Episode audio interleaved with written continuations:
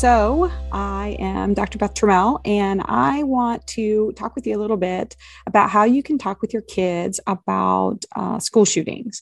So, I just spent the last uh, half hour talking to two different uh, news outlets uh, about how to talk about this with your kids. And I thought, well, maybe this would be helpful here and uh, on the podcast. So I'm sharing here for you um, if you have concerns about how to talk about this. So, like I have shared previously when the pandemic started, I tend to have a framework around how to have these conversations that includes preparing ahead of time for the conversation, right? So think less about the chronological age of your child, right? Because everybody always asks, like, um, you know, what's age appropriate? Should I talk with my kindergartner about it? Um, and I think less about age and more about the needs of your child. So, what does your child need to know right now? And for some of you, especially if you have little ones, it may mean that they don't know anything right now, but that you're still preparing for the conversation for when it does happen, because it will happen. So, reflect on what your child needs to know. The second part of preparation is gathering the facts. So, um, look at some reputable sites and gather the, the facts about what happened. You may write things down, um, have kind of a list, just like if you were preparing for a meeting for your job, you would kind of take notes and get yourself organized and how you're going to have this conversation. The third part of preparing for me is identifying how you feel. So, um, spend some time thinking about your emotional reactions to the news, how they're portraying it, what happened, um, any of those things.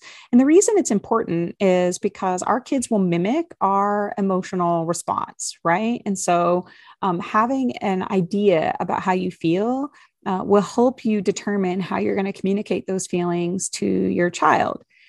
And it also leads into the next part, which is finding the right time to have this conversation. So when I talk about timing, I talk about physical timing, meaning like what time of the day, where are we at? Are we in the kitchen? Are we in the car? Like, what is the physical time of having uh, this conversation? And then I want you to also consider the emotional timing of this conversation.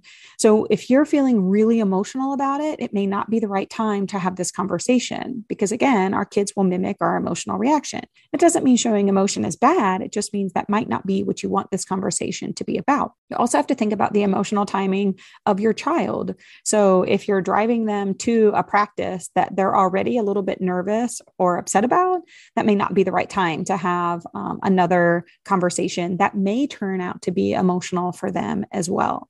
So just think about when this conversation should happen. So now here you are, you've prepared, you've got your facts, um, you know what emotions you feel about it, you've thought about timing. Um, we're doing our best to kind of minimize any roadblocks.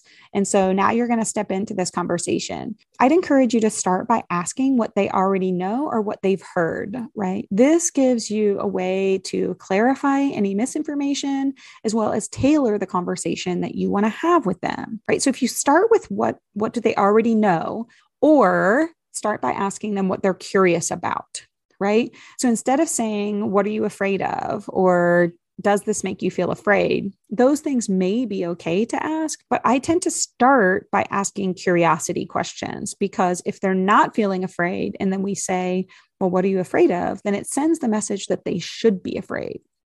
And that's not necessarily what we want for them to feel. So, when we've gathered what they already know, this is our time to share the facts until their curiosity is appeased, right? Our kids will tell us when they're done with the conversation because they'll either stop asking questions, they'll redirect the conversation to something else, or they'll kind of just shut down. Um, and if they're shutting down because you think they're emotional or afraid, steer the conversation away from your agenda and move into finding out what's going on with them. You know, are you okay? Talk to me about what's happening right now. Tell me what's going on. I'd love to hear what your reaction is. I'm worried um, about your reaction. You're shutting down. I don't know, any of those things, right? So share enough of the facts until um, they're done being curious. And then always, always, always as often and as much as we can, reassure them for safety, right?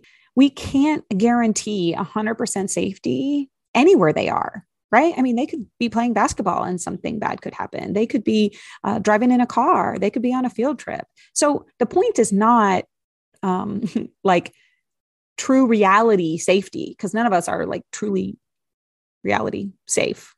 Now, I've, I've probably made everyone anxious, but the idea here is to say we're safe right now. And these are the measures that we can take to continue to be safe. So when we're in the car, we wear our seatbelts, we drive the speed limit, that sort of thing. Same thing at school, right? Your teachers go through trainings to make them prepared for this.